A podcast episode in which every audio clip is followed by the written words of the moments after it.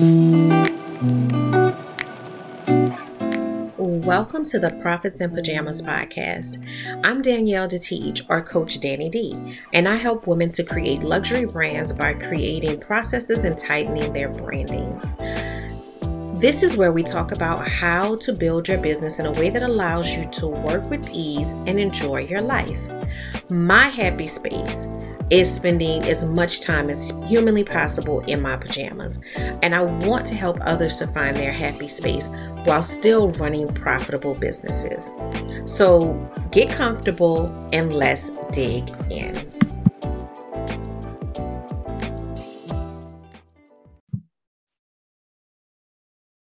Hello, and welcome to the Profits in Pajamas podcast.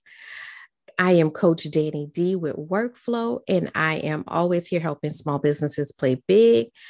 The Profits in Pajamas podcast is here to help you to work with ease. So I want you to have that lifestyle that you want, whatever that may look like. For me, it's pajamas. For you, it may be something totally different.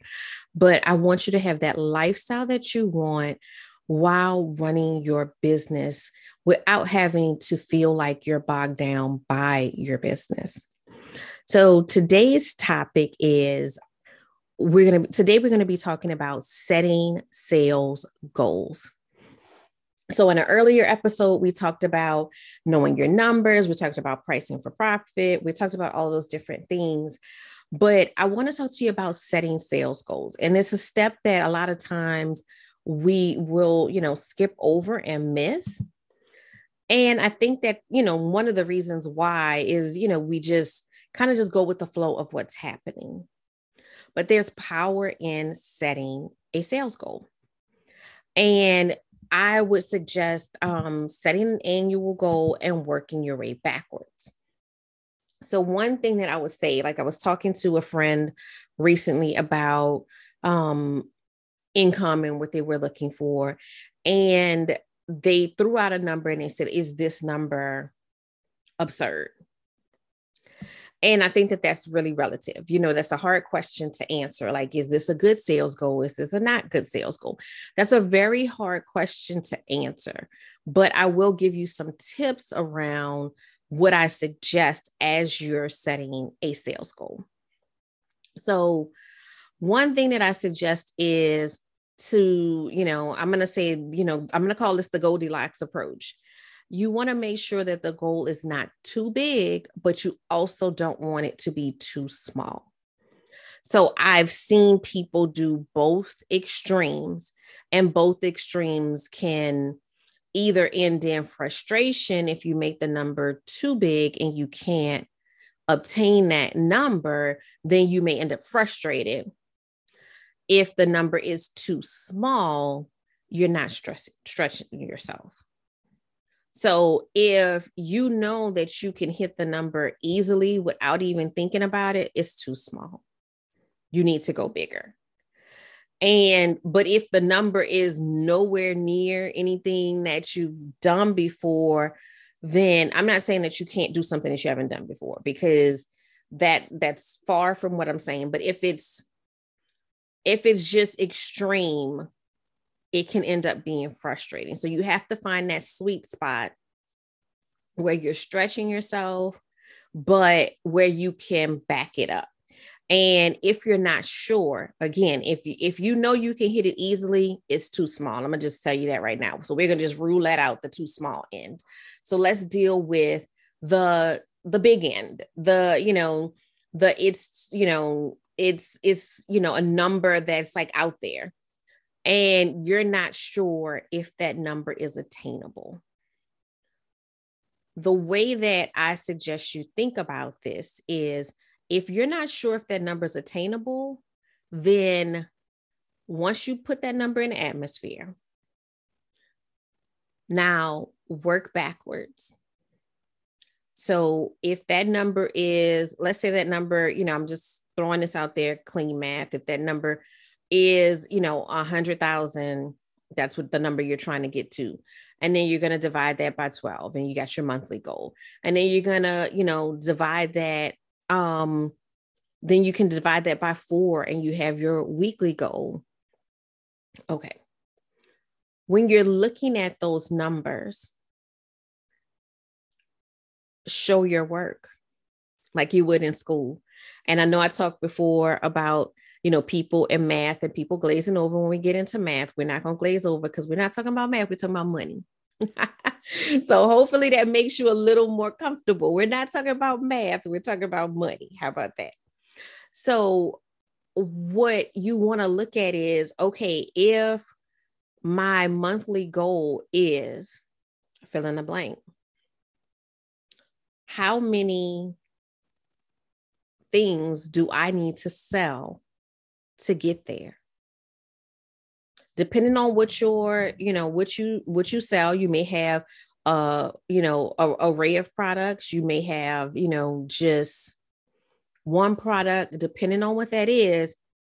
What is it that I need to sell to get to this monthly goal? And start making that concrete. So if it's that I need to sell, you know, if if I know my average, let's say I'm going to go with the balloon business on this one. If I know my average um balloon sale is about $500 and I'm trying to get to a thousand dollars a week, then I know I need to sell two events to get to that thousand. So now it's concrete. Is selling two events a week, uh, you know, something that I can do? Even if it's something that's more than I do, maybe I do one a week right now. Is the two something that I can stretch myself to? If it's something that I can stretch myself to, then that goal is still a good goal. But let's say, you know, I am saying that I need to make 10,000 in a week. And now that's meaning that I have to do far more jobs to get there. Maybe that's not realistic. So maybe given my business model, that's not realistic. It depends on what your business model is too. You have a whole team, then you can take on much more or how you're structured, right? But if the number of things that I need to sell is a number that I can foresee myself selling, then my goal is is is a good goal. If it's a number that maybe I'm not selling right now, but if I put my foot on the gas, I can sell that many, then it's a good goal. If I can build a strategy around making it to that sales amount, then mm. it's a good goal. If I have to sell 4 million things and that is not even close to what my capacity is, then I need to rethink the goal. So that would be my advice as far as how to set the goal and reach that sweet spot of is this a good goal? Is it too am I being if I am I, you know, playing in the minor leagues with this goal? Am I, you know, hitting it out of the park with this goal? Or have I just gone to another um have I just gone to another realm? And the thing about it is I never want to discourage anybody from dreaming the big dream because there's something about putting that big dream out there that makes it reality because again if you're doing if you're showing your work and you're backing into it you start to move a little bit differently because you know okay if i'm going to hit my month i got to do this. And so you're convicted differently and you move differently to get that goal you know because now your mind is wired to achieving it. Again, so I'm not going to ever tell you not to dream the big dream, but don't put yourself in a situation where you are saying something that it, it, it, won't even match up. Like, let's say you have a physical product and you can only get X amount produced. Well, if you need to, if you can only get, let's say you can get, you know, 500 items produced in a week. And based on your goal, you need to sell 10,000 items. Then that's when you need to adjust. And that doesn't mean that in six months you can't, you know, you might not be to that place you you you can constantly progress and your goals should constantly be going up you know you you're not the the objective is not to stay in the same place it's always to be going up and doing more and you know doing better. But you want to make sure that you have that goal set to begin with and that you're not just letting it be haphazard that it happens how it happens. It's something about setting those goals that make things happen. Because when you get close to the end of that month and you're you're you know just shy of that goal you're to find a way to to to get there and the you know the one thing that i learned when i first started doing you know consistent sales goals is even in the months like i don't hit my goal every month. But in the months that i that i don't hit i don't feel bad about it because setting that goal and setting that goal eh, um in increments that goes up I did better than I did before, even if I don't hit it. So I know that I'm still stretching myself up and up and up. And I also know that, you know, and and when you start really getting deeper into your goals, you can start um adjusting them for seasons. I also know that, you know, certain months are going to be slower months. So, you know, initially when I set my goal, I just divided it out by 12 and just went with it um now when I set my goal, I may have a higher goal in January than maybe I have in June, just based on seasons and markets. So I still have the same total goal, but those individual goals are based on I know this is a hot season. So I know, you know, let's say if you're in the balloon industry, you know, for a lot of people, Valentine's is really big. So if Valentine's is your biggest, you know, February is going to be your biggest month, then don't set the same goal that you set in January for February. February's goal should be, you know, pushing the roof because you already know that's a higher month and you already know you're already coming in making volume on in in in February. So you want to make sure that that goal is that much higher so that you are pushing yourself to go a little bit further.